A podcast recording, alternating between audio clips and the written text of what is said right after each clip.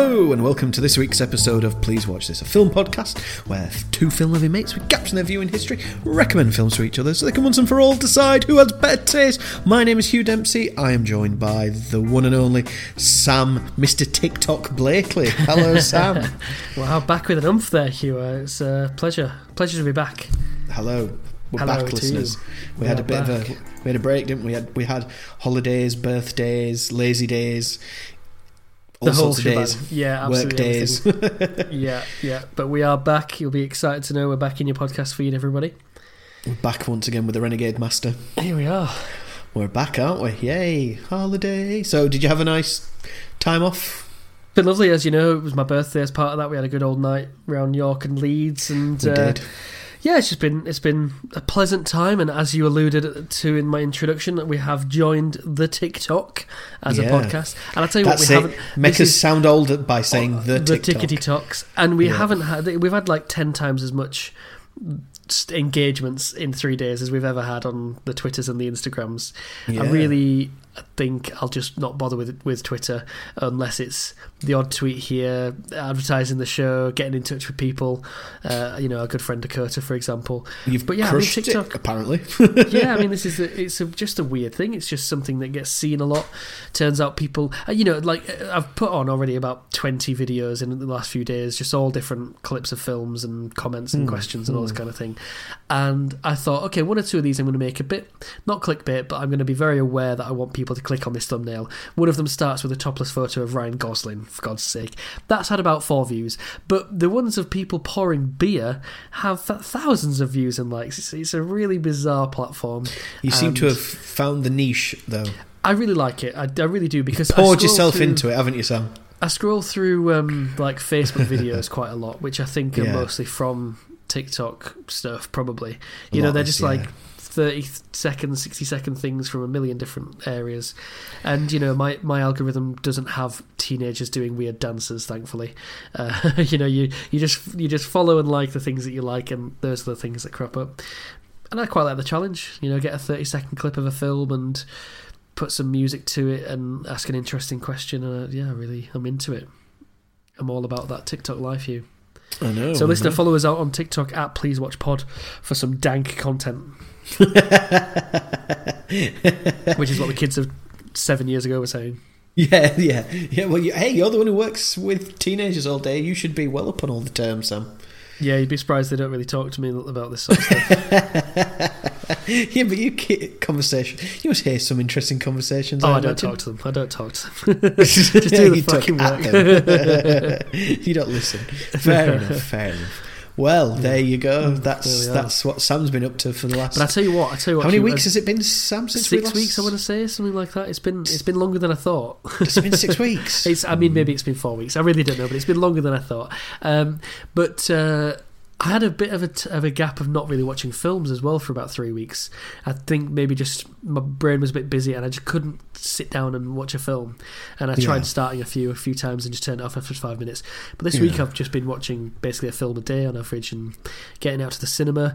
Uh, Went Hmm. to see Nicolas Cage's new film, The Unbearable Weight of Massive Talent. I, uh, a listener, I urge you to go and watch it. It is really fantastic. Uh, do you know much about it, Hugh? Um, isn't it Nick Cage starring alongside himself or something? He's playing And- himself. Yeah, he's playing. Yeah, Nick he's Cage. playing. Oh, yeah, he's playing Nick Cage in a film, isn't he? But it's like one of these heightened versions of Nick Cage or something. Yeah, you know, it's like very meta get- and, Yeah. and so on. But honestly, just I just absolutely loved it, and he really is kind of becoming the internet's boyfriend in a kind of Keanu Reeves way. In that, in the sense that I've looked at interviews with him and Reddit Ask Me Anything, and just every answer he has to a question is just filled with such love and wisdom and kind of knowingness. It's it's really really wonderful. Uh, but yeah, I love the film. It's really genuinely funny. Uh, Yeah. And if you like Nick Cage films, then you'll have a real soft spot because it's very Well. nostalgic about his career. Well, we do love Nick Cage films here at the Please And Watch just This l- it give you a softball of a segue, Hugh. You We're out of have, practice have, with uh, with links and segues. Here we go. Knocking this one. That one's clearing the fences, Sam. In a, you know, in a softball baseball metaphor. So Yeah. so yeah, that leads me nicely onto this week's film. Uh, so we're doing 1996 Michael Bay's director, uh, directed even um, The Rock, starring Sean Connery and Nick Cage. Basically, Ed Harris. Ed Harris is there. All those men who you go, oh, what, I've seen him before. What's he in? yeah, there's a load of those guys in it. Um, Yeah. Th- that's action movie fodder guys. Yeah, Yeah, so yeah. The Rock, uh, you know, I do love Nick Cage, and I've seen a lot of his films, but this one somehow passed me by. Have you um, se- had you seen you'd seen two Face Off, hadn't you? Oh, a million times. Yeah. So, so times. how did you see Face Off a million times? Now, now we've I have learnt to not movie shame people here on Please That's Watch the. This. This is the please watch. this is this is the safe safe movie non shaming Yeah. space. So I'm not going to be like, how did you miss this? But I am curious. Legitimately, miss how did you miss this? Yeah, Yeah. because Yeah. because you saw because you knew Face Off so well, and you probably watched Con. Have you so have you seen Con Air? Have I have seen Con Air, but only once. Yeah. You've only seen Con Air once, right? Mm. So you've seen Con Air. You, you know, put the bunny back in the box. you know, you've seen. I think that's what he says. Um, or put the bunny down or something. Uh, you've seen Con Air. I assume you've seen Face Off. So they came out about a year or two years after this. So I think Mm. Con Air came out in '97. Face Off '98. Uh, leaving Las Vegas, obviously, I don't think you would have watched that when you were seven or eight years old. Man, But that you know came what? out around Actually, this time. I haven't seen. Oh wait, no. Yeah, I haven't seen Leaving Las Vegas. I I, have think seen I- Snake to Eyes. be honest with you, I don't think I've seen it. and all those. That I mean, But- that's his Oscar. That's the one he won the Oscar for. There's Yeah. a good. There's a good moment in Brooklyn Nine Nine where Jake is in. Uh, he's in. He's in like lockdown with Kevin Costner. Who is a very serious academic, and all they've got is loads of Nicolas Cage uh, DVDs, and he kind of wins Kevin Costner around to enjoying it. And, and at the end of their two or three day isolation, he says, "Oh, there's only one we didn't watch, which was Leaving Las Vegas." And he describes it. And it's like, "Oh, this is one where he won the Oscar, and it's about a man dealing with alcoholism, etc., etc." And Kevin gets really annoyed that like that was that was the one that they could have watched, you know, and Captain Yeah. Corelli's mandolin as well. yeah, yeah. I mean, so yeah, you know, you've got uh, leaving Las Vegas. Obviously, I don't expect you to have seen that, but I know. I think you've seen nine it eight. Sorry, eight millimeter. Have you seen don't eight think I millimeter? have. No, You've I've not seen it in in sixty seconds a million times. Yeah, I think Yeah. it was just, and we've had this discussion before when it It's came just to Predator. whatever came into the house. It's what basically. VHSs you had at the time, and also I do think there's a sort of like, um, I guess maybe this is part of the boring bland man film sort of thing, where there is a bit of a difference in the films we had and didn't have. So like we didn't the cool like the cool guy army things we had were always much camper and sillier, like Commando, and very Yeah. and basically not Michael Bay films. So I only saw Independence Day once, I think, um, Bad Boys That- once, not Michael Bay film. once.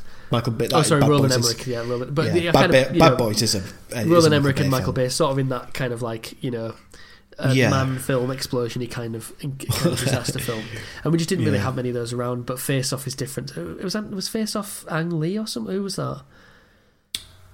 I forget who did Face Oh, Off. no, what's is it? The guy who did Mission Impossible Two? Um, Completely oh, forgot. I'll it. Google it and we'll get back to it. But yeah, But just, just, just, just. So I just want to. So I, I just want to. This needs to be mentioned. I feel right. So just to show just how amazing Nick Cage was at this period of time, right? So in like this in the so between so for when he so he made Leaving Las Vegas in '95. The next film he made was The Rock. The next film after that was Con Air. The next film after that, so that was '97 as well, was Face Off. He then ruins it, and I mean ruins it by doing that shit film City of Angels. And if he hadn't done that, he would have then done Snake Eyes and Eight Millimeter yeah. and then it would have failed on a film called Bring Out the Dead, which I've never seen or heard of, Hmm. and then it was gone in sixty seconds. So if it hadn't been for uh, Bring Out the Dead and City of Angels, he would have had what one, two, three, four, five, six bangers in a row. Yeah, quite a run, and and he, that's what he's he's so loved for, and, and what really comes across in that film, the unbearable weight of massive talent, is the love that people have for him, but also his kind of knowingness about it, and also he's he's very cine literate. He's somebody who really likes kind of classic cinema. When you see him in interviews, Mm. he'll, he'll often bring up classic cinema by directors I haven't even heard of and filmmakers I haven't even heard of, but he just has these references. Is he a student of the game, Sam? He absolutely is a student of the game, yeah, and uh, and, he, and he's just amazing. Like. And it's so amazing that he's like that, but he makes these films as opposed to you know sort of thoughtful French films. Yeah. And um, I completely forget it was someone incredibly, um, incredibly influential. Somebody like a Martin Scorsese or somebody like that who said he's the he's he's the only actor in the last eighty years who's added to the craft of acting with his what they call nouveau shamanic uh, style of acting. yeah, yeah. And, you know, led to the whole community episode So, where did someone- wants to figure out Nick Cage, good or bad. You know, he can't. like sometimes he's good and sometimes he's bad and sometimes Yeah. he's awful and sometimes he's amazing. And he Yeah, loses his mind trying to answer the question. Yeah. Nicolas Cage, It is, bad. it is it is a good question, isn't it? It's still a solid solid question. Mm. You know, he's. I think with Nick Cage, he can be both rubbish and great in almost Yeah. the same scene sometimes. Well, do you know, in watching Unbearable Weight, I, I did think I would love to just spend the next three months um, devoting this episode, this this podcast to Nick Cage films we haven't seen yet. I'm assuming you haven't seen Vampire's Kiss, and I'd love to start with that. And then I haven't seen No. Leaving Las Vegas, and, and all these films that we haven't seen. I thought, I don't think I've seen be- Leaving Las Vegas. To be fair, either. No, I've but this seen could become a. Nicolas Cage podcast. I think there is a Nicolas Cage podcast. Uh, at least Oh, somebody is I follow on TikTok is called Cage Rage Podcast. I believe We could So always have a Cage, we could always have a Nick Cage month if you like. But Yeah, then he I'd- does, I'd and, and I know he had to pay a big. He's had like a lot of bills he's had to pay. Hmm. So in the last few years, he's made all these films that have really shit. But he seems to have got back to being the great actor Nick Cage again I in think the it's all. few I think years. he's like. I'm sure. I think he's just paid off his debts now or something, and so now he's free to do these kind of things.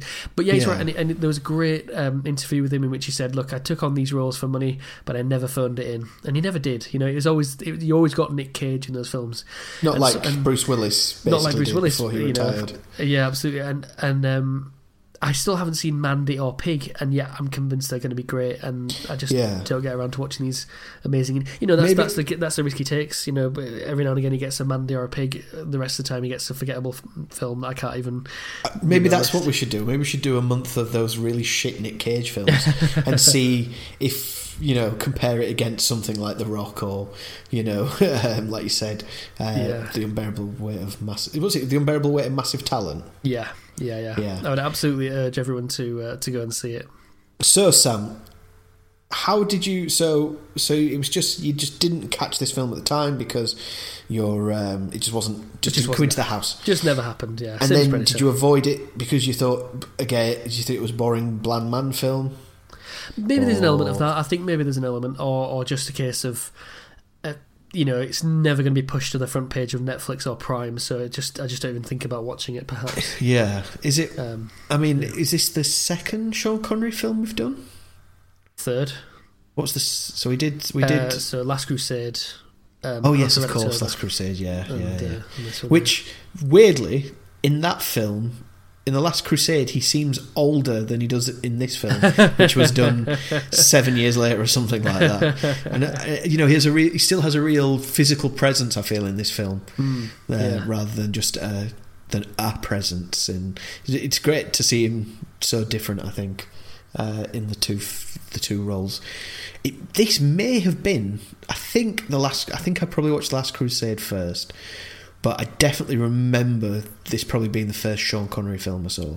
Right. And for you, where does the the Rock stand in the kind of pantheon of great action, cheesy '90s kind of stuff? Is it one of your favourites? Well- '80s Well, 90s it's funny, period? you know how you say there's just some films that just never came to the house and you never saw. So mm. I never saw True Lies until. Right. and I still think I've seen only about half of it. Yeah. It's one of those films where everyone used to love it and talk about it and make out how great it was, but that never came into my orbit. So Mm, yeah. I, I do see it more. It is in it is in that kind of eight nineties action flick. Obviously, you know it's got echoes of other Michael Bay films like Bad Boys. Um, I'm not sure what else he made during this period because he's still he was probably quite young when he made this. Mm. Um, you know, he's or he looked certainly looks young in the set photos. Um, Yeah, I don't know what else he made. Uh, Yeah, I mean, here, you've got- I suppose Bad Boys, really. I suppose it's one of those where it's like, well, you've got to think of the um, the context of the time. So I don't know if this came out before or after Independence Day. I think it came out after. I think it came out. yeah, in that was the- 95, I believe. or was it ninety six? Oh no, that was Oh, 96, yeah, because it's 20 years later, the, the next one. It was John Woo, by the Mm. way, directed Face Off. I knew it was. Uh, that's it. John Woo. Yeah, someone yeah. martial arts kind of background. Yeah, so it's sort of. I mean, I think this film's got more in common with, say, a John Woo film than even some of Michael Bay's earlier stuff, like like Bad Boys. Like, Hmm. I, I'll be honest, I'm not a big fan of the first Bad Boys film. I don't think it's very good. I don't like the the um, you know they have to change identities. I find it excruciatingly painful. quite frankly, I mean, I've, I've forgotten everything about Bad Boys, to be honest. I, I saw it once Yeah. 20 years ago and I can't remember Yeah, anything. I, th- I think the second one's the better f- of the two films, actually. Uh, of the three films, I've not seen the third one because I'd rather Why would you? uh, peel out my eyes with It's the biggest. Uh, I mean, it got the you know biggest gross though of uh, 2020. Bad Boys 3, yeah, 200 million because it Um, was the only film that came out. I mean, you yeah. beat Tenet, confusingly, but uh, anyway. yeah, yeah. Um, what else? So, where does it sit? I don't know. It sits in the pantheon of great action movies from the 80s and 90s. It might be near the bottom just because maybe it doesn't have that one action scene that you. I remember when I, I really struggled actually to pick out my favourite scene in this film because it's sort of. It's a very frenetic film. It starts quite frenetically. It doesn't really slow down. I mean, there's a whole scene. You could cut, you know, the bit where um, Stanley de- disarms the or try, diffuses the like the is it the sarin gas attack that they have Oh, in the yeah, yeah. the lab from the the doll the doll that's sent from. Um, you know, you could you could cut all that out. Do you know? You Hmm. could you could literally have the bit where he's messing around with his friend in the lab doing like the dominoes, and then you could, you know, have him being sat at home finding out about his wife being pregnant. You know what I mean? There's there's no need to have this whole five minute action scene of an already two hour film Yeah. where he just shows his kind of cool and credentials and you know even though he's a bit of a nerd character he's also actually quite apt for this situation Oh, maybe that's character character establishment, isn't it? Maybe, maybe. Um, even the bit at the beginning when the General Hummel steals, uh, you know, the, the, the, the, the toxic gas stuff. Hmm. Even at that, you're like, oh, um, there's like a guy unnecessarily dies at that point, and you're Again, like, you're establishing the threat, aren't you? You're establishing what that stuff does. so yeah, Yeah, yeah, yeah, yeah. and it's quite. I totally forgot that that scene existed. I was watching it yesterday. I was like, I don't remember this bit. I just thought it started sort of when he takes over Alcatraz at the very beginning, and then they go to Stanley. And, yeah. Um, so yeah. So Do you want to give us a bit of a synopsis, just for anyone who's not seen the film for a while? yeah, so I would say that. So for me, it's one of those films where it's probably not like. Look, it's not Terminator Two. Let's. That is Very probably the gold are. standard. Very few film, very few films are Terminator. Yeah, 2, really, like you say, But standard. but that's the gold standard of like '90s action films, isn't it? Uh, and then I think obviously in the '90s you've also got the. I mean, the '90s are basically bookended by two great action films, aren't they? You've got you've got.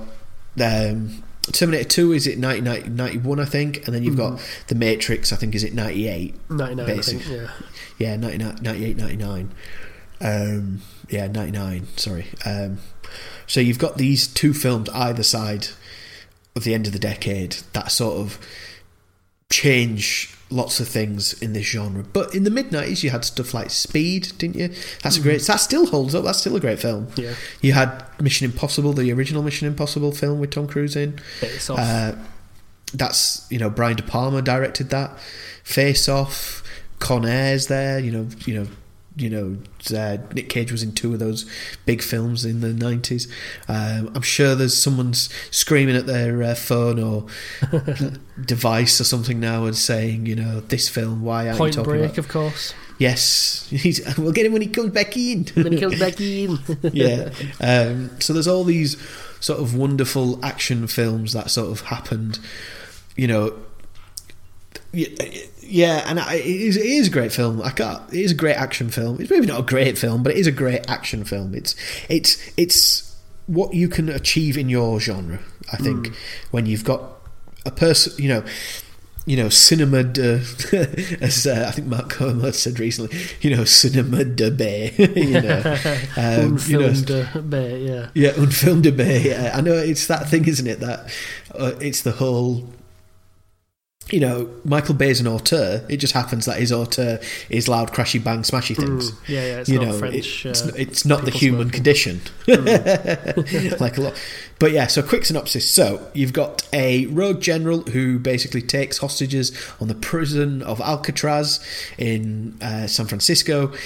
On the island, he brings with him these uh, deadly, this deadly nerve gas that they can put in rockets that can be aerosoled and threat, potentially threaten the entire city. His motivation for this is he believes that the the the deny the soldiers who were killed in covert operations and they were killed and their their families weren't compensated. They were denied they were killed because they were covert and the US had to deny them. And when his wife dies, he basically tries to blackmail the US government into paying $100 million to him and the families of these uh, deceased soldiers. I think, there's, I think there's 83 in total. And he gets a cohort of loyal men and other uh, Marines to that he's that he works with to carry out this action. He sets a deadline, says if you don't do this in 40 hours, we're going to send this over San Francisco.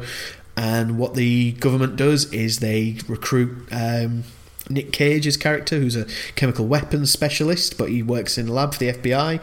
They send in a team of uh, Navy SEALs, I think it is, but they also bring with them Sean Connery's character, who's called um, John Mason, who's a man who's been in prison without trial for 30 years because he got caught trying to steal national secrets. He's a British national. He's basically there's he's basically old James Bond if James Bond went to prison, and essentially. he's and he's the only person to have broken Escape and yeah, and the, his his real yeah sorry yeah, and his bit the bit I'm missing, his big claim to fame in this character is that he's the only person to ever escape from Alcatraz, and they mm-hmm. need him to break in, and yeah, so that that's the premise of the film basically.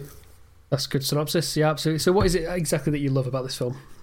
Well, what I mean, first of all, I think you have to mention it's Nick Cage losing his shit plus Sean Connery being cool as fuck. I, I, can't, I, I would like to be more eloquent there, but when you have Nick Cage, you know, screaming and shouting in Nick Cage ways, and Sean Connery just.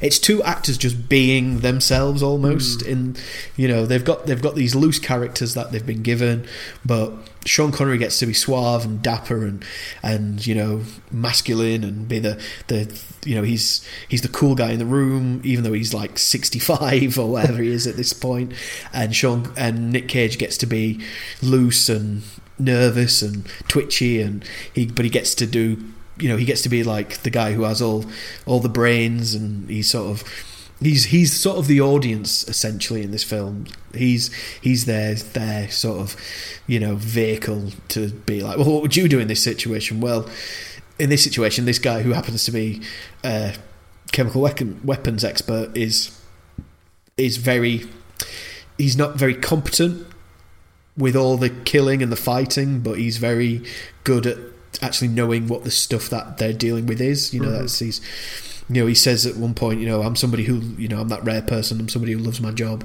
you know, and that. So he has, has his characters. I don't know. How would you describe his character in this, Sam? How would you describe him? Um, I think you're doing a good job there. You know, he's kind of the straight man, but with Yeah. you know the nouveau shamanic uh, Nicolas Cage, uh, um, you know, mannerisms.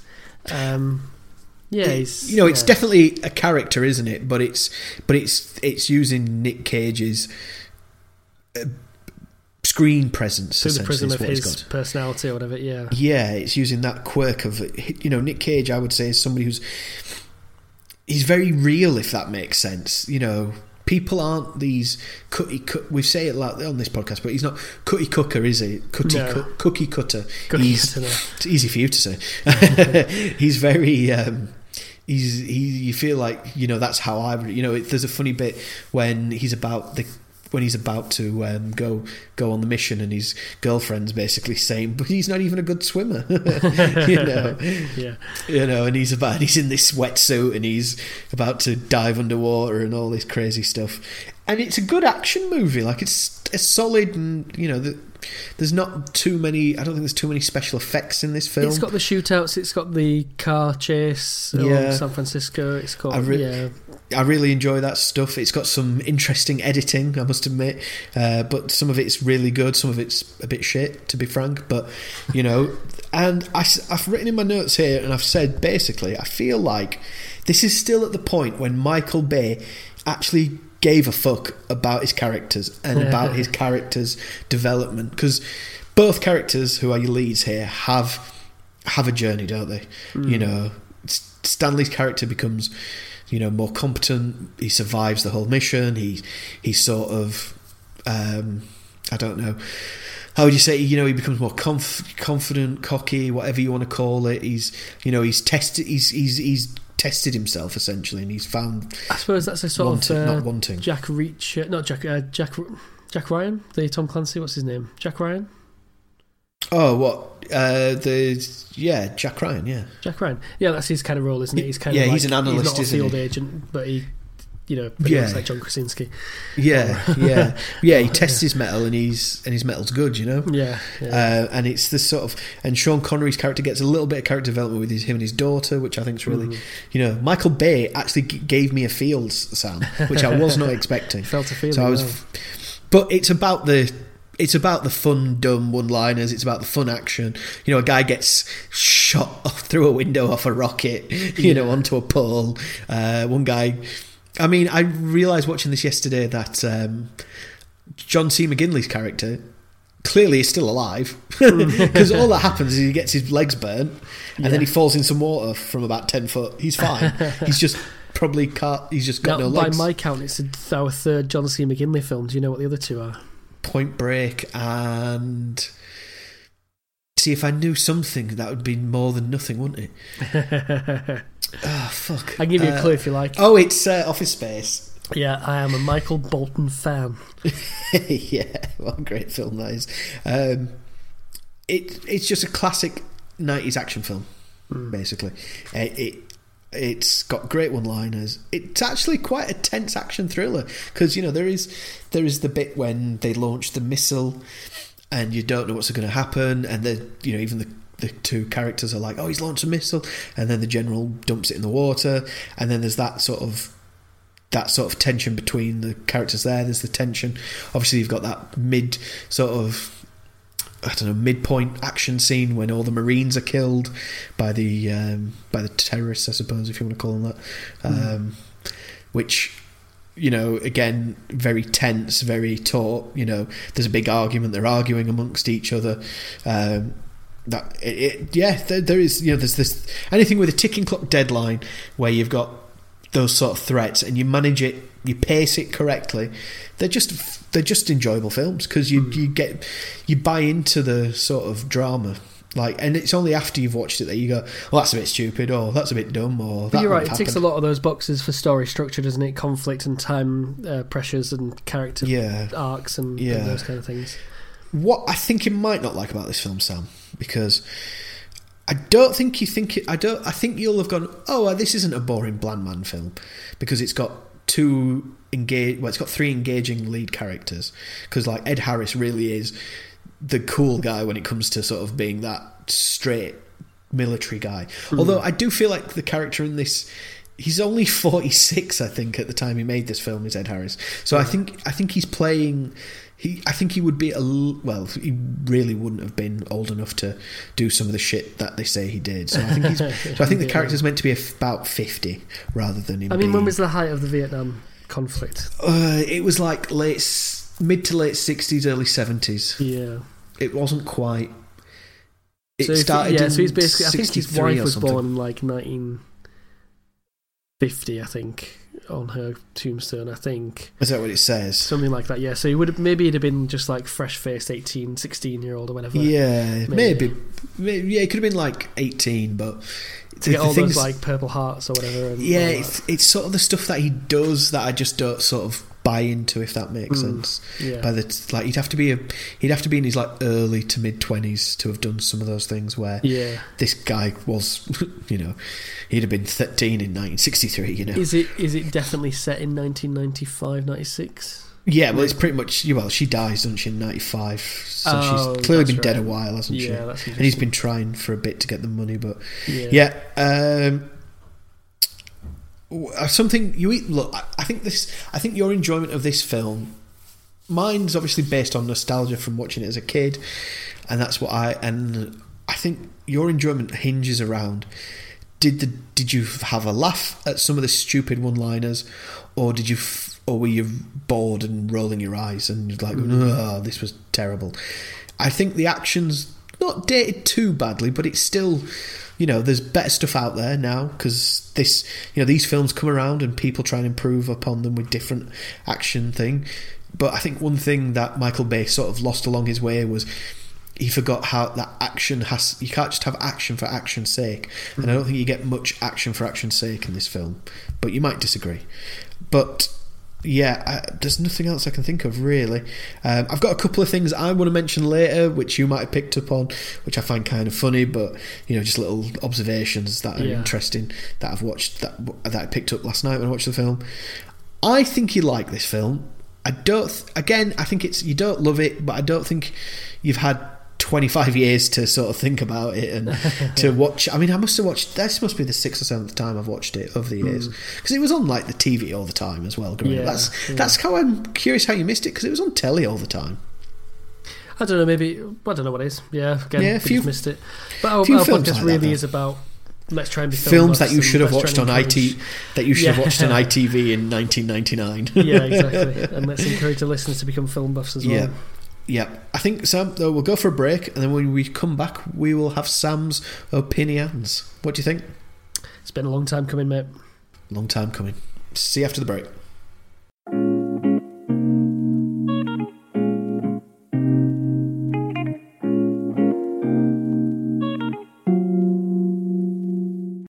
Hello and welcome back to the second part of Please Watch This. So, we know what I love about uh, the 90s action adventure thriller film The Rock. Now you're going to find out Sam's opinion on The Rock. So, Sam, Here we go. what did you Yes. love about The Rock? I think there's lots of things to love about this film. I like the I like the action concept. It kind of it's sort of a it's not a heist movie, but it's it's there's a sort of play on a heist movie where they've kind of got to get in there and and do this thing and get out there. It's a sort of rescue mission really, and I like the having the Sean Connery as the old dog, you know, knows a few tricks. And uh, he is he is brilliant in this, and his character is brilliant in this. The kind of confidence he has with everything. He's a sort of there's almost a nihilism to him, uh, along with that confidence, isn't there? Um, yeah, and, and he is great, and he looks great, and he's massive. And I heard a phrase in, with acting which is "big head's book." His head is massive. when he sticks his, his head through the um, the one way mirror, uh, it's massive. well, that's what they say, And I do it? think About that's the actors. secret to good Just actors. actors have really big heads, don't they? Like physically compared to. Yeah, BHB, Big Head's book. Yeah. You know that's that's the that's the rule. Um, yeah, Nick Cage is, is great in this. He has a few of those outbursts and those little Nick Cageisms. Um, but I think he's also believable as an intelligent. Um, I wouldn't. I don't necessarily believe him as a kind of nerdy chemist, but he's not really that. Is he? He's kind of like a a talented um, chemical super freak, but Hmm. not. He's not like. He's not pushing his, his glasses up his nose. He's not a time, sort of Poindexter character, is he? He's not a Poindexter, yeah, exactly. Um, I quite like. I don't know if I'd call it a MacGuffin, but I did like the poison. Um, I think it's a really good weapon to, for a, for the bad guys to have. It's not just another bigger explosion. Um, and I like that there's an antidote, and you go, well, this is Chekhov's antidote, isn't it? I wonder. I wonder if Nick Cage might have to stab himself in the heart with this, uh, this needle at Yeah. some point. Yeah, it did. Uh, it was like if you get near this stuff, well, he's using that later, isn't he? You know, they might as well Exactly, say. I promise I'll never die. but but again, that's kind of like that's good structure, isn't it? I think it's a well structured film in that sense that you know this set up uh, set up and payoff kind of element to it, um, and the whole idea of well, we'll set up what the stakes are, we'll set up what the threat is, we'll set up the motivation. I think Ed Harris is perfect casting because Ed Harris is so believable as a veteran, Mm, um, and one that is kind of alienated enough and a bit sort of like um, disordered enough, disordered enough to do something. he plays like that this. authority but he's also- really well, doesn't he? He's ne- Yeah, I don't know if he did serve, but he, I, I would believe that he served because he, Yeah. really, he- you know, he's very short back and sides, isn't he, and, Yeah. and that kind of thing, or buzz Yeah. cut kind of thing.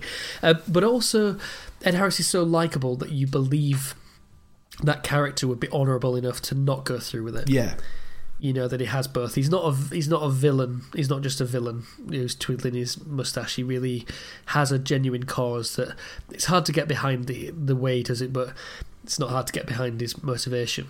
And I really Yeah. like that. It's it's more complicated than just a Russian. yeah, A Russian yeah. wants to go in there and like say sort of like Air Force One, for example. Well, I can't even remember Yeah, the reason and- that and- that guy wanted to take over Air Force One.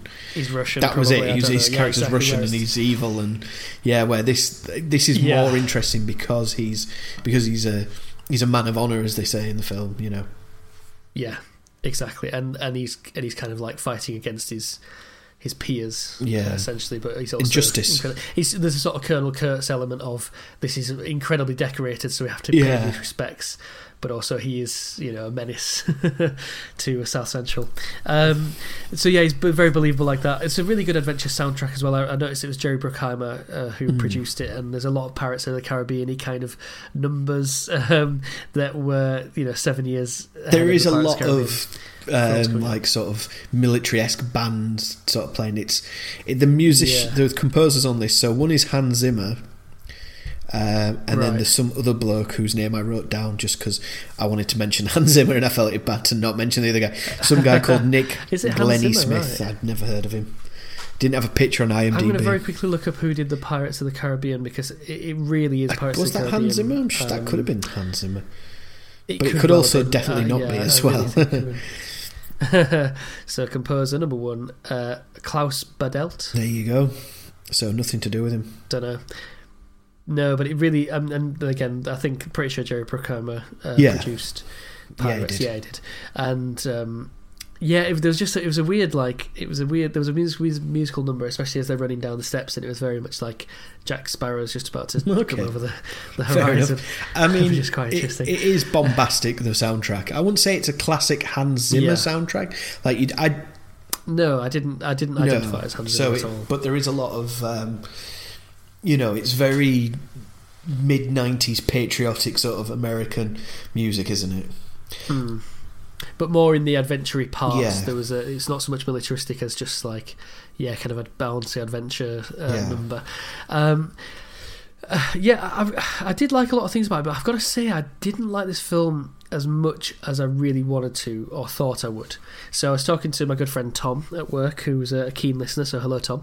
Um, and he said, you know, he felt like he wouldn't have to listen to the episode because he knows what I'd say. He knows I'd say it was quite good, but I probably would have liked it more if I saw it when I was younger. And I think probably my my my impression of it is is less is more negative than that.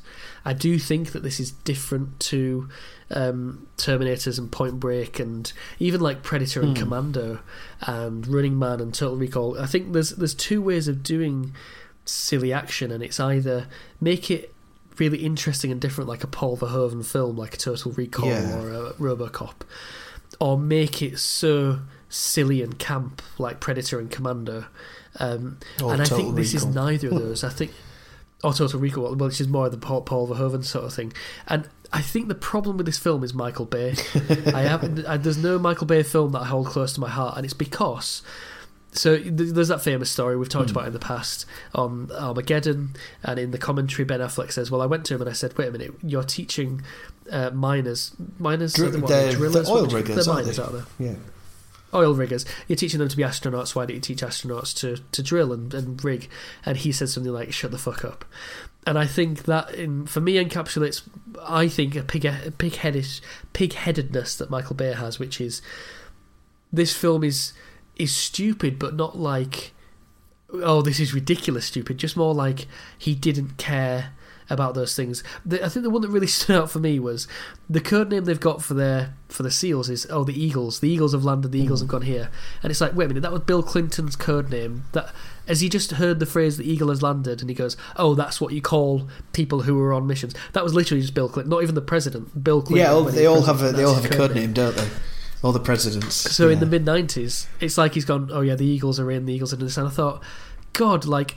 So I, I as you know, I teach EPQ, like a, a big project, a, a research. Do you want to explain what that stands for for non-frenzios? do. Uh, extended Okay. project qualification. So it's an A level um, where students just pick a project to do for six to eight months or whatever, and they and they do it all at the end. And people can either choose to do an essay or they can make something like they could write a short story, they could create a sculpture.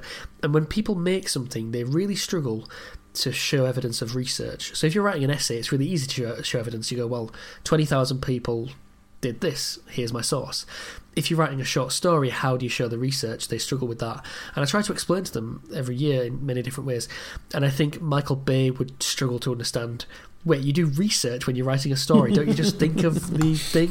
What, what do you mean research? Why would I have to do any research? It's like, yeah, he doesn't, he hasn't done research into what the significance of eagle is on the on the command lines or whatever. As What did you names. think to the Um, dialogue of this film? Because I felt for your enjoyment, it very much hung on if you sort of had a if you like the question. Well, more actually, the real question I have is this film self-aware of itself enough that it's realised it's doing these cheesy lines and it.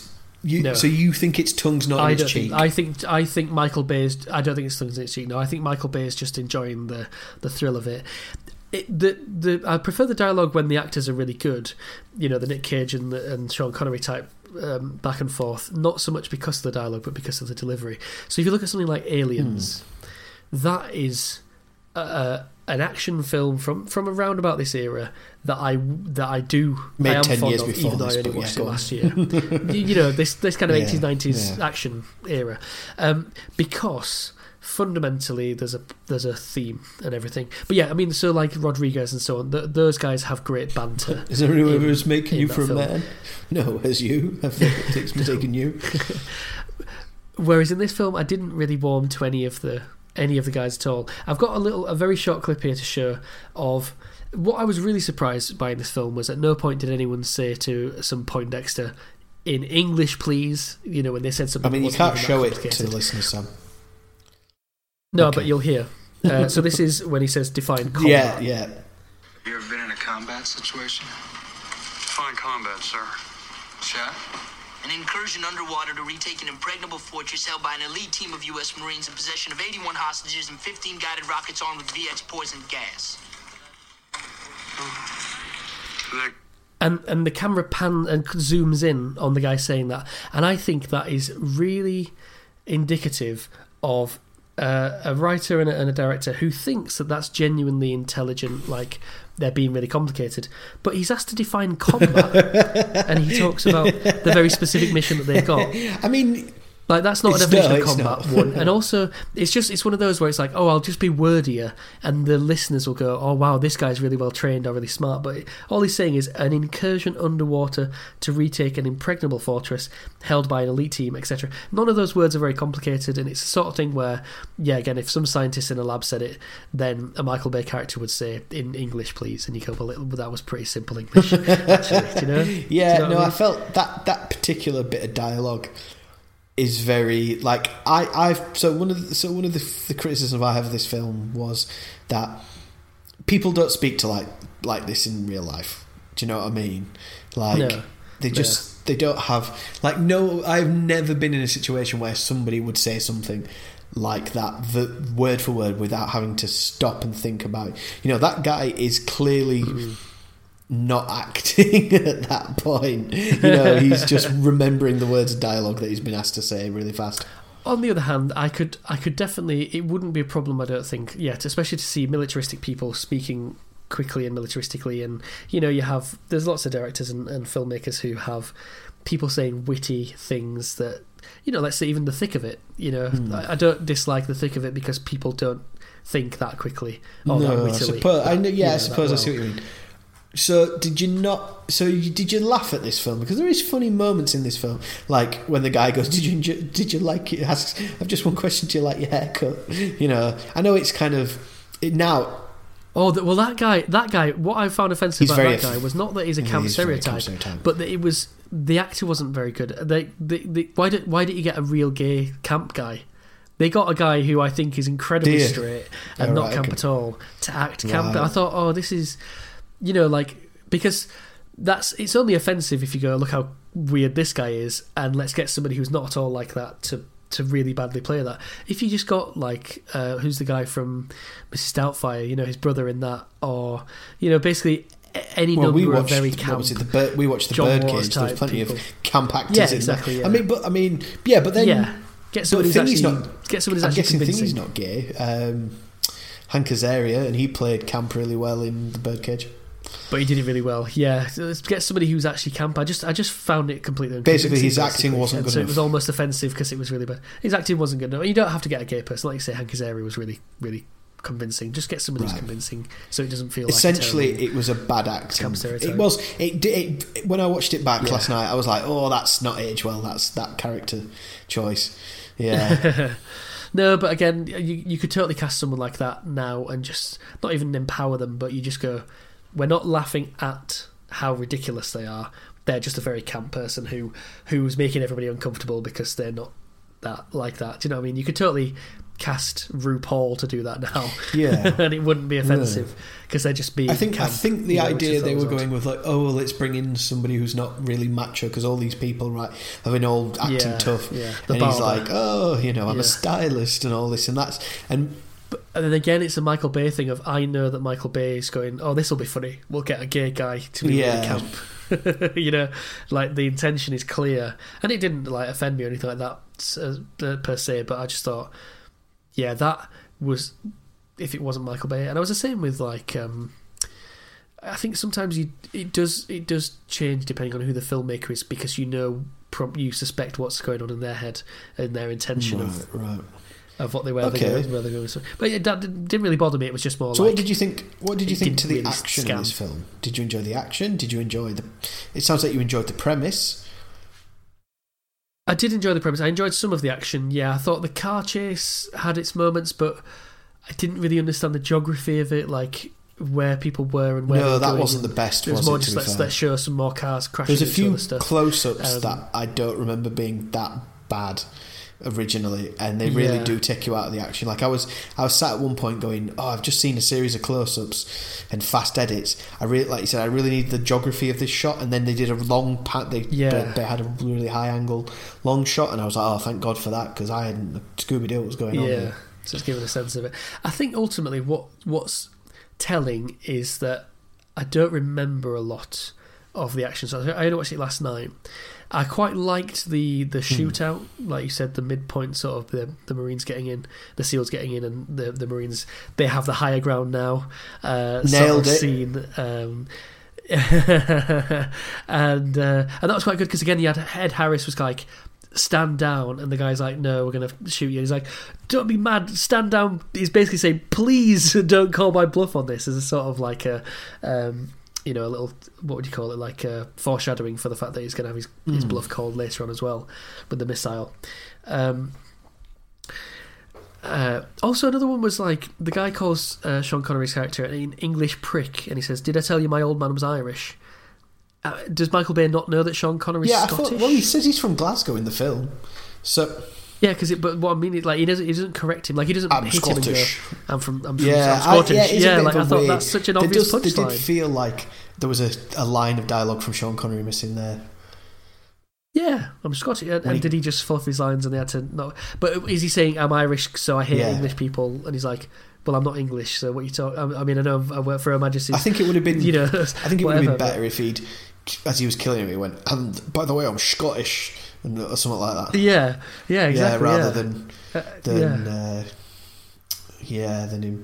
just nothing. just- I don't think he. Uh, Yeah, it was just a really yeah, it was a waste thought. opportunity, wasn't it? I'm even surprised Sean Connery didn't say It really was. at the time. yeah, just like, does he know I'm Yeah. Scottish? Um, also, um, what I thought was really funny was uh, I think it was mentioned by Charlie Day in um, the Always Sunny podcast only a few weeks ago. They're talking about they're talking about things they've seen in films that they'd love to try. Like um, Glenn Howerton said, "I'd love to kick a door in. I want to see how hard that is. I want to, you know, I want to get. I want somebody to get a, a rag full of the chloroform into my face. I want to see how long I can resist falling unconscious." Charlie Day was like, "Yeah, I'd love to be blasted clear of danger," and he says, "Like in The Rock, like." Nick Cage is dead. he gets, you can't get thrown clear of the blast by the blast.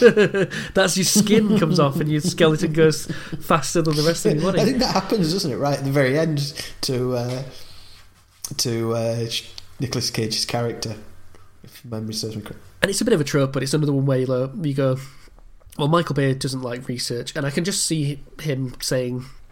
Shut the fuck up to somebody who says, "Well, this is a this is I the think- problem with the film," and he just called me a nerd for pointing that out. And it's like, well, because if you t- you don't have to you don't have to go through it line by line to to find faults with it. So you're taken out whether you want to or not. It's not like going through and going, well, um, he did say that his his code was seven x four B. You know, you don't have to do that. You go, wait, no, he's dead. Like, you know, it's not hard to find Yeah. a flaw with it.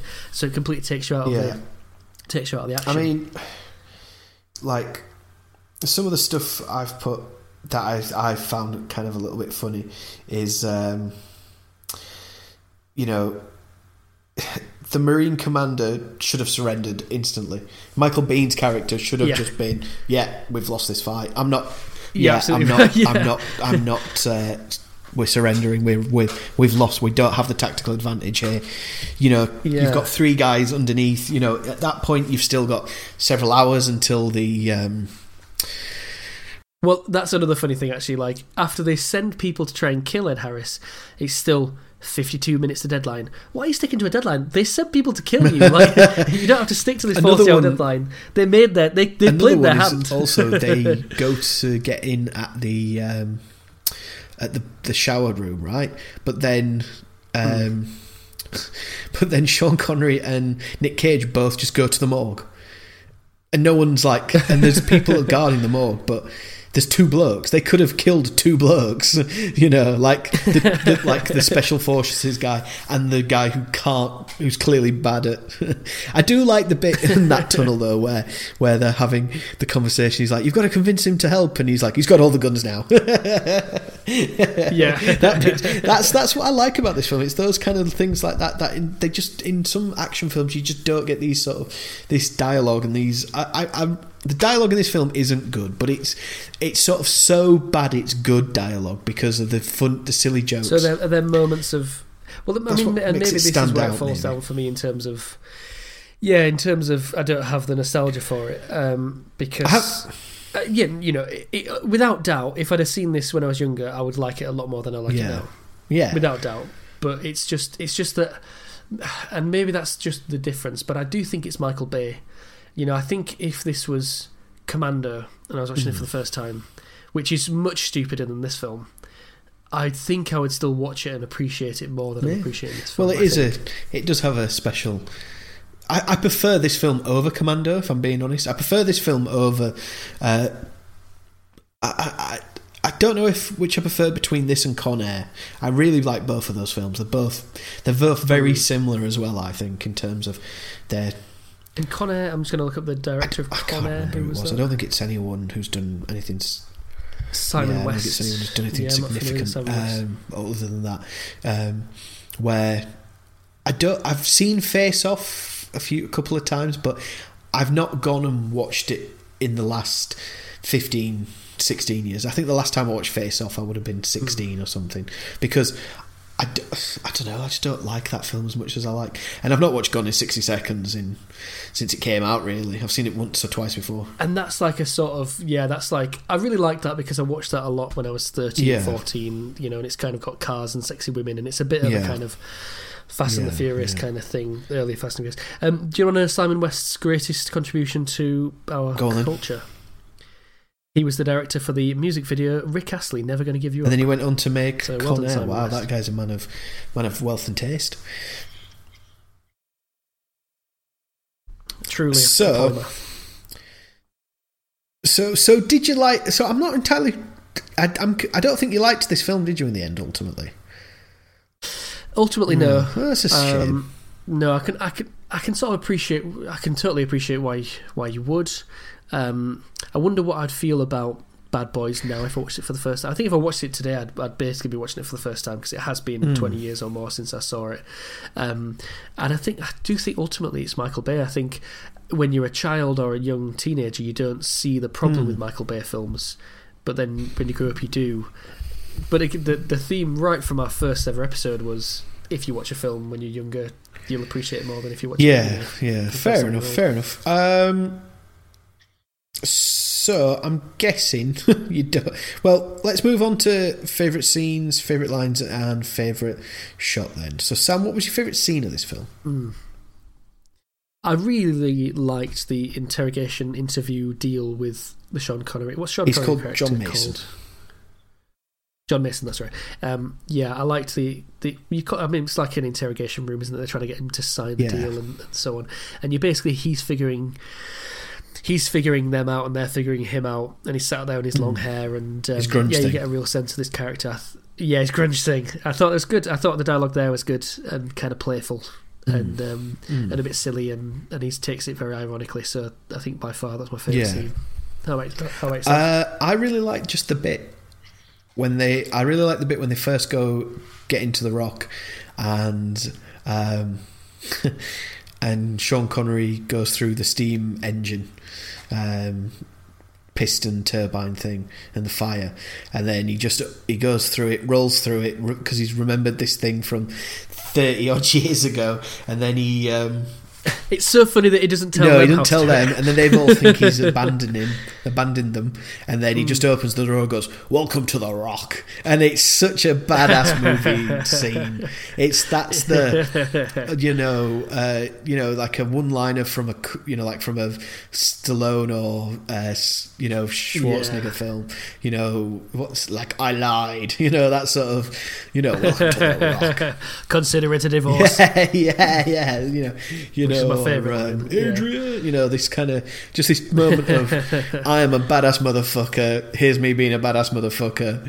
Um, Yeah, come on, you pussies. he, he. I think he enjoys the adulation and the. He enjoys a mic. That drop, is a mic drop moment, isn't it? That's just like Yeah, I told you I was good. you know, this here's the proof of the pudding. Um, again, it's weird. The action in this is good, but there's no one sequence that kind of raises it above anything that I haven't you've not I've not seen before. If that makes sense. Yeah, I feel the final action sequences. I, genu- I genuinely am struggling to remember what happened.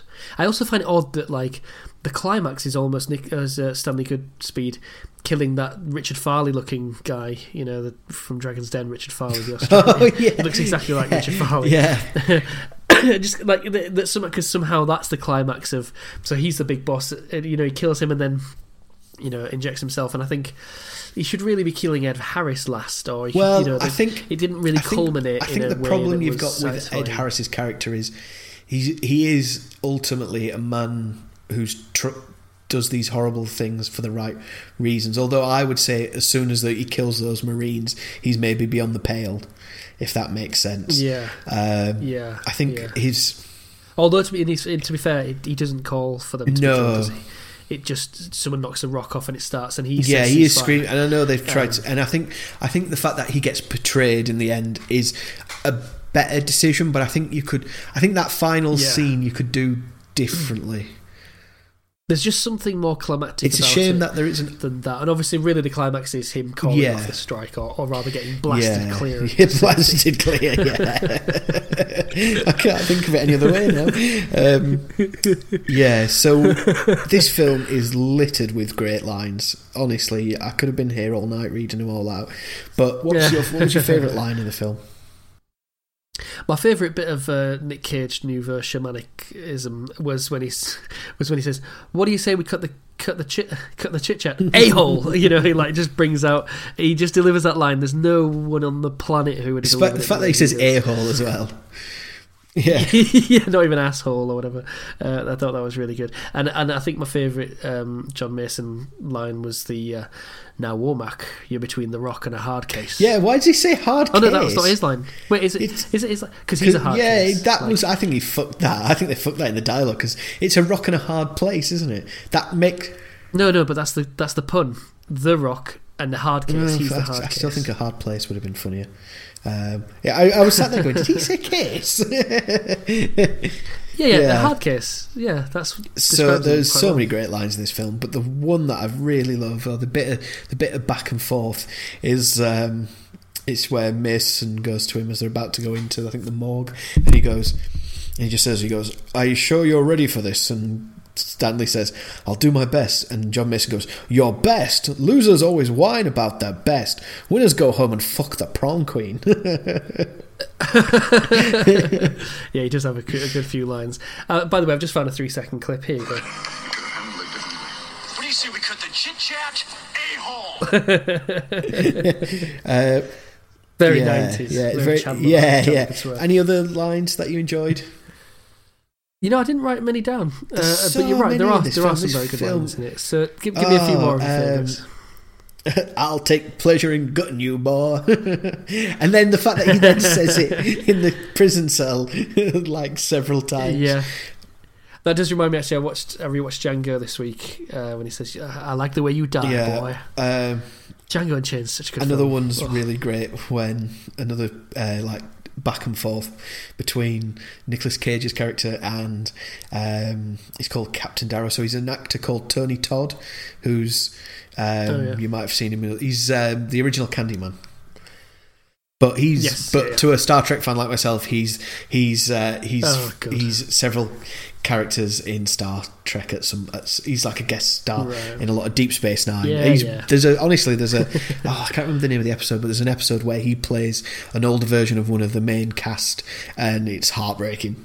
Honestly, yeah, Oh, good. it's Yeah, yeah. but- that sort of zoned out. but there. yeah, So, but what was the um, where you know when they're basically so so um, Goodspeed has got the got the the the toxic stuff. Uh, he's you know in the little pearl thing, and then um, but he's kind of like dancing around in the lighthouse with Darrow. Oh, not dancing, but moving around trying to avoid him. And he's like, "Come here, come here, you little chicken shit." And he's like, "You shoot me, I drop this, we're both dead." And he puts his gun away and he goes, "Come, come on, come on, don't be scared. I won't hurt you. Come on." And Goodspeed holds it up and goes, "Do you know how this shit works?" And Darrow just, "Why would you say this?" But it's such a funny line. He just goes, pulls out his combat knife and goes, "You know how this shit works?" And he's like, "It's like there was a great." Um, there's a, I've been watching that Disney Plus's Moon Knight uh, series recently, and it's actually quite Oh, good. yeah. But there's a bit where he's trying to interrogate slash fight these uh, Egyptian men. And one of them pulls out a knife, and it, close, it does like a close up on the man, and he licks the knife. But as he's licking it, um, as he's licking it, um, what's his face? Uh, Oscar Isaac's character just punches him in the face, and it's really funny. so it's just stuff like that. Um, and then when he goes on to be like, oh, you know the uh, Elton John song, uh, you know, uh, Rocket Man. He goes, oh, Rocket Man. he's That like, was so like cheesy. But also, like, shit." wasn't the like wasn't weren't they there to stop the rockets being fired? How did he know it wasn't going to like actually destroy San Yeah. Francisco?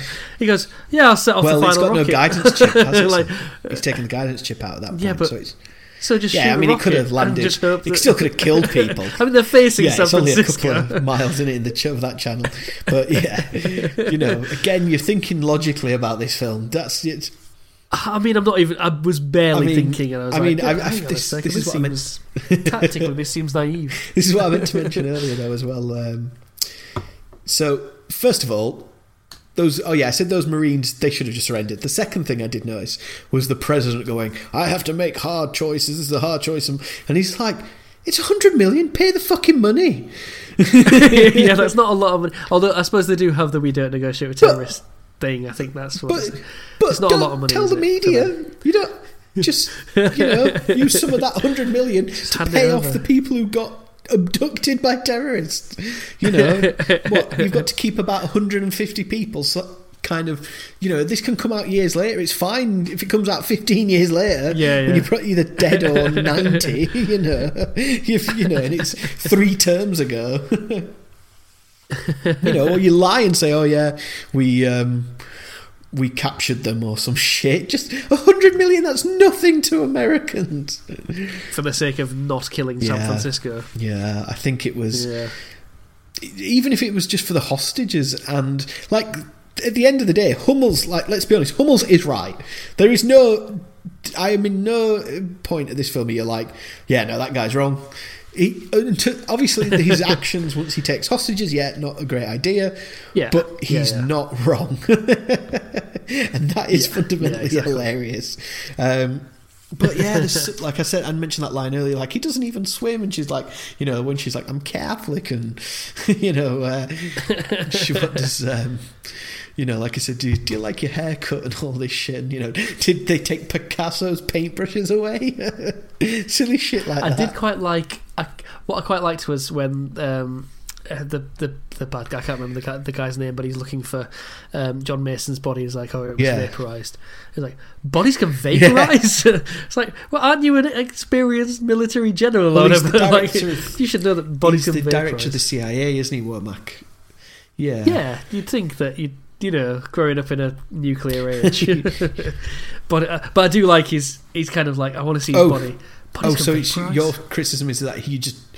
You, he you can't believe that Well, man in quite- his like fifties or sixties can't believe that bodies yeah, can in, in, in an age of the Yeah. well, you would have been alive when the air The- bomb was dropped, sort of thing. yeah, you know. yeah. When people were burnt into the into the uh, the street, yeah. into shadows in Nagasaki and Hiroshima. But yeah, I thought it was a funny point. line, you know, just because he's Yeah. he really it really belies his desperation there to see John Mason's body. There are there are a lot of lines. I, am not going to sit here all night because I don't want to be on. This Yeah, go to. IMDb quotes, you'll you'll be fine. Yeah, you can see them yourself. You've watched the film.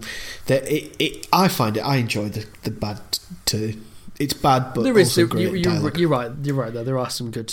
You there are some witty lines. They're just singers. They're just funny, silly lines that you just just don't expect in the film. Do you know what I mean? Yeah. And in a, uh, and even Ed Harris gets some decent lines.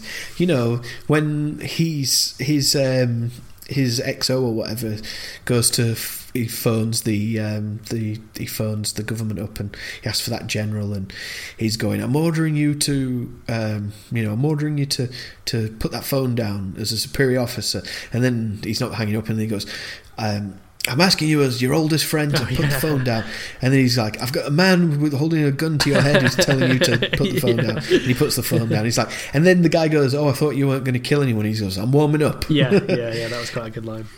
Yeah, like you don't need to put these lines in this film, but they're there, Yeah, and that's why I like and that's it. what these. That's what these. That's what these action movies are for. The, the zingers. yeah, yeah. Right, Sam. I think it's time we have a quick break, and then Oh, after shot. the break, Favorite we... shot. Oh shit, shot. The yeah, ridiculous- favorite shot. God. Oh well, there's lots to pick from this. You go for your favorite shot first. I think the one that stands out and will stand out is probably when uh, Stanley Goodspeed has the flares. I think there's a okay. couple of good shots with you know with that. It's, it stands out like yeah, like a good flare shot like the Batman does. You know, it's just a good shot. yeah. Flares work on screen for some reason. Yeah, yeah. Um, I would say my favorite uh, shot of the film, the one on the marine who falls down the hole and dies, gets headshotted. Great shot. First time, boom, right in his head. How many No, times but are you going to mine's the joke? is it going to be every week or just every time we Yeah. have a we Every have time a- someone gets shot. Every time we do a film Just call it favourite shot of the film. Yeah, I'm now showing Hugh the shot with the Yeah, Yes, Very- that, that is that is the that is the best shot. It Yeah. is a beautiful shot, isn't it? It is. It's it's very and you know if you had seen this film, that would have been that you would have in your mind Yeah, eye. just Google the 20 odd Rock film flares, so you don't get a Yeah. picture of Dwayne Johnson wearing flares. Um, or fighting Ric Flair, fighting Ric Flair, yeah. Make sure you spell Yeah. flares right. which could happen. Could happen. yeah, So yeah. Anyway, so I preempted it, but now I'm arrived at it you're eventually going to commit again. to it now. I'm going to commit to the bit now, Sam. Uh, so we're going to go for a quick break. When we get back, we're going to find out the critics' response to The Rock. We're going to find out Sam's rating to The Rock, and then we're going to find out what film will pr- proceed The Rock.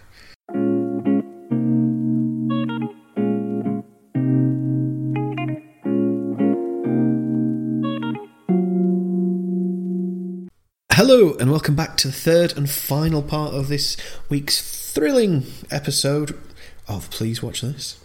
That's what we're called. That's what we do. Uh, so, Sam, would you like some critical responses to the Uh, Rock? yes, please. And um, I think we've missed him over the last couple of months. But uh, who do you think we're going to get in to do our first critics? Well, it's probably going to be Roger Ebert.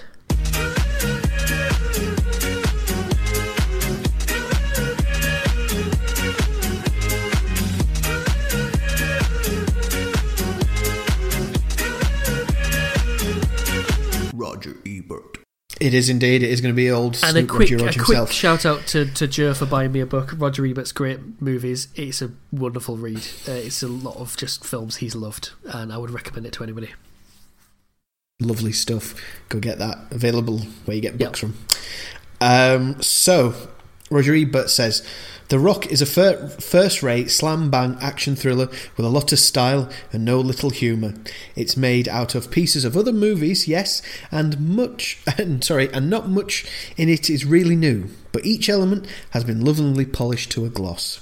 He goes on further to say, director Michael Bay um, orchestrates the elements into an efficient and exciting movie with some big laughs, sensational special effects sequences, and sustained suspense. And it's interesting to see how good actors like Connery, Cage, and Harris can find a way to occupy the centre of this whirlwind with characters who somehow manage to be quirky and convincing. There are several identikit Hollywood action stars who can occupy the centre of chaos like this, but not many can make it look like they think they're really there. Watching The Rock, you really care about what happens. You you feel silly later for having been sucked in, but that's part of the ride. And how many?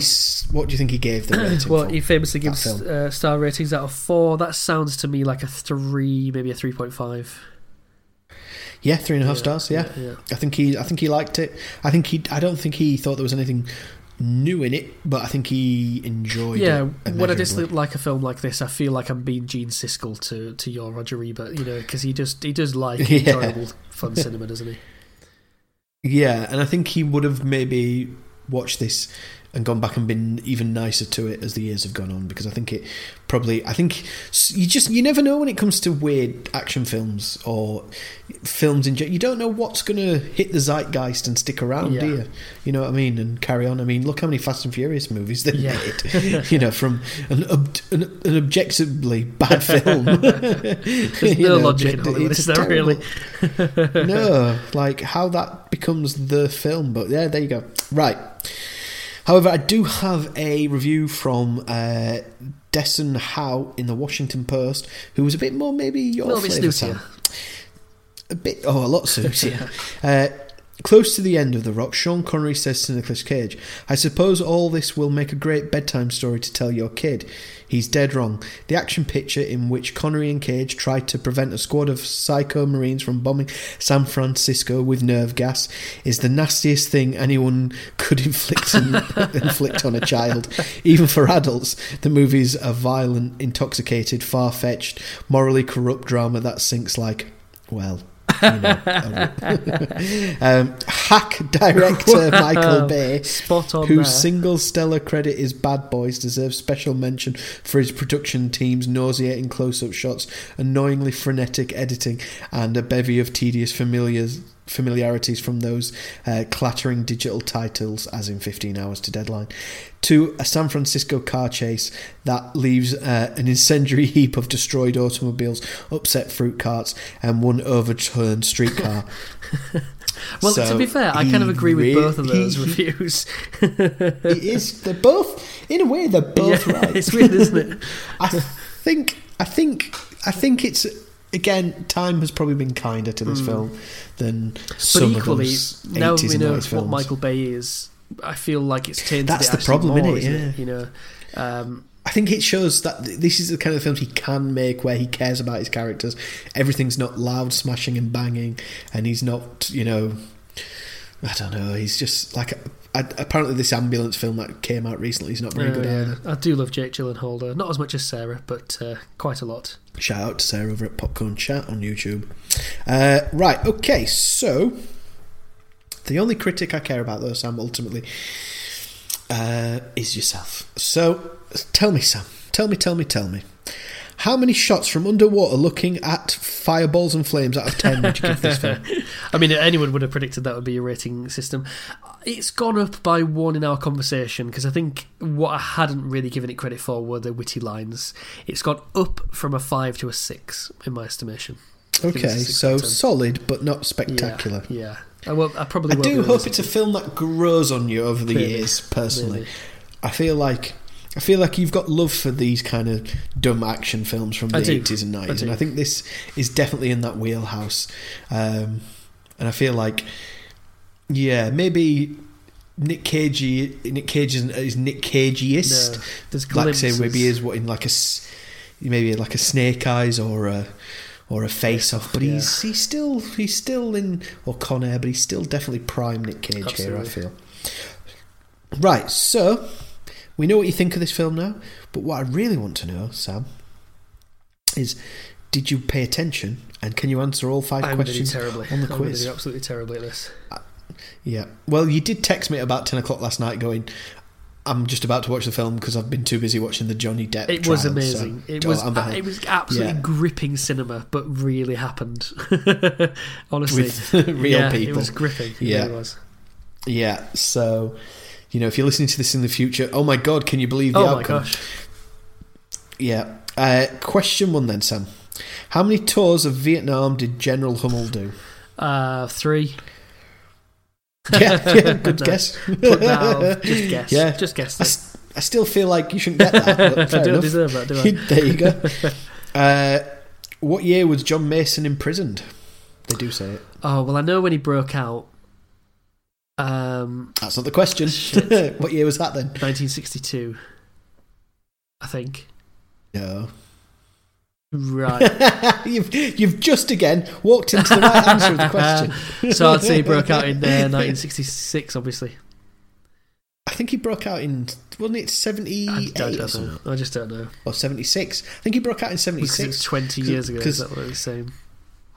It's yeah, because his daughter's about 20, 21, isn't she? Right. But anyway. yeah. Also, her her best her, her the daughter and the best friend. Why why are why are they models? I'd be like, oh, I want to be in your life. Also, are you He's- eating he's- right? He's sort of weirdly like, You're oh, looking a little pretty thin." sexy, actually. See that, boys? okay, okay, question three then. What concert did Mason meet his daughter's mum at? Led Zeppelin. Ah, that's right. Uh, yes, well done. Uh, where was the last rocket being kept? What part of the rock was it? Oh, um, Where are they fighting? in the, I mean, I don't know, in the guards' quarters.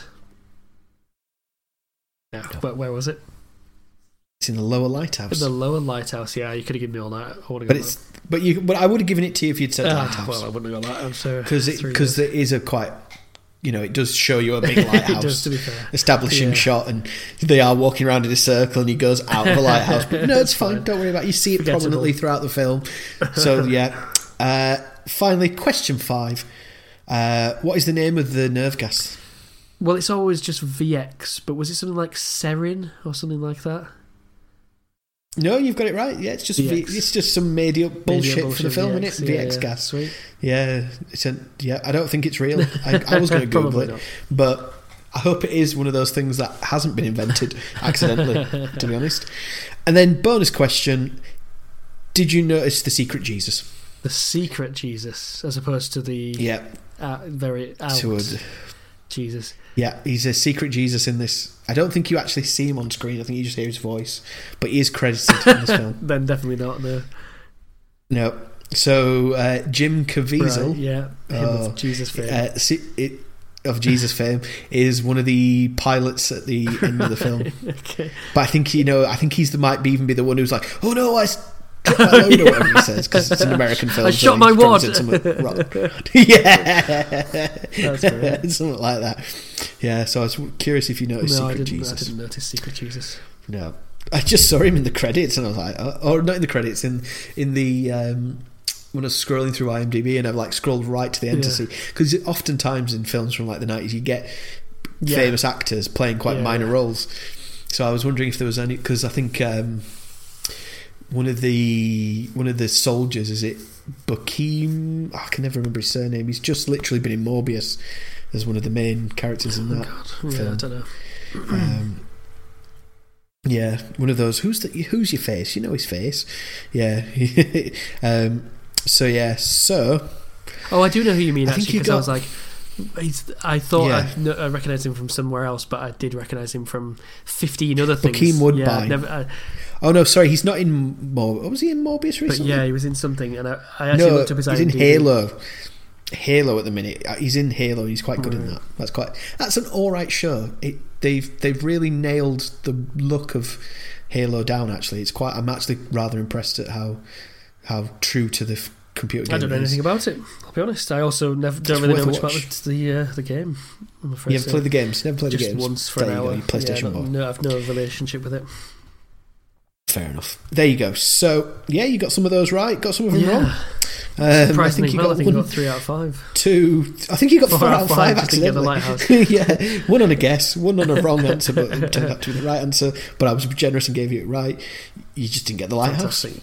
And obviously, I wasn't awarding points for Secret Jesus because uh, Jesus would give points Well, to everyone, so I would have he's to get a point as well. He is. His points are everywhere, Sam. So you had them. You already had them in your heart. Um, right. Well, that was the rock. Any final observations? Anything you want to mention before we move on to the next? Film Well, uh, just uh, you know, to, to to echo what you said about you know this is there's flashes of the the Nick Cage uh, moments, but not maybe as much as we see in the film like Face Off, and that leads me nicely to my answer to your next question. Oh yes. So, what film will be will we be watching next week? We're going to watch Sam? the iconic 1988 film Vampire's Kiss, starring Nicolas Cage. What do you know about this film, Hugh? So we basically we decided off air we're going to have a bit of a Nick Cage Yeah, season. bit of a loving. We, we we had a we had a recommend we had the um, listeners recommend didn't we sort of thing before we went off air for a bit. So this one's uh, that we're going to do some Nick Cage films, which I am Yes. all for, um, and it means I can play the not the bees uh, sound.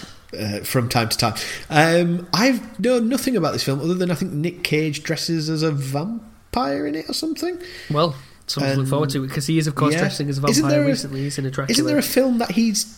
Isn't there a film he's making at the moment where he's, he's, a Dracula vampire, type character, I think. Yeah, yeah. Yeah, but he's but it's been filmed in black and white, so the Hmm. Just when the pictures that have come out of him on set, yeah. we yeah, it's the colours to stand out, so it's like weird greens Yeah. and odd greys and things like that. Yeah. I know nothing about this film. Good, and you'll recognise some of Uh, it from memes. Uh, but other than that, Yes, uh, yeah, I think is it the one where he's crazy Yes. face Nick Yeah. Cage? Is it the original yes, the crazy? face, yeah.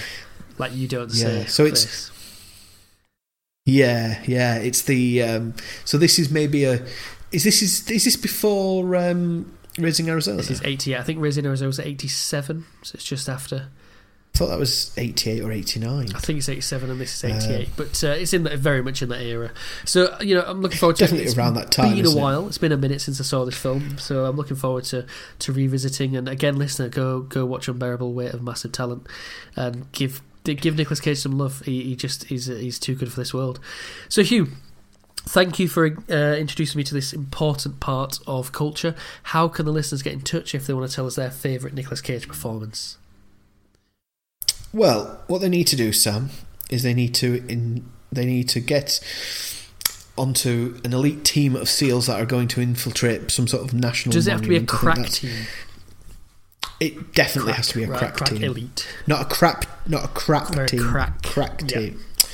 Crack, crack is the the operative word Yeah. here. I feel um, they need to get onto a crack team of elite Marine soldiers, or they're sailors technically, aren't they? Um, they need to get onto one of those teams, and from there they need to infiltrate some sort of secure facility. And while they're at that facility, just use the computer. Right, There'll right, be, right, there'll be one and if around they got on the computer, it's unlikely to be. how would they get in touch with us?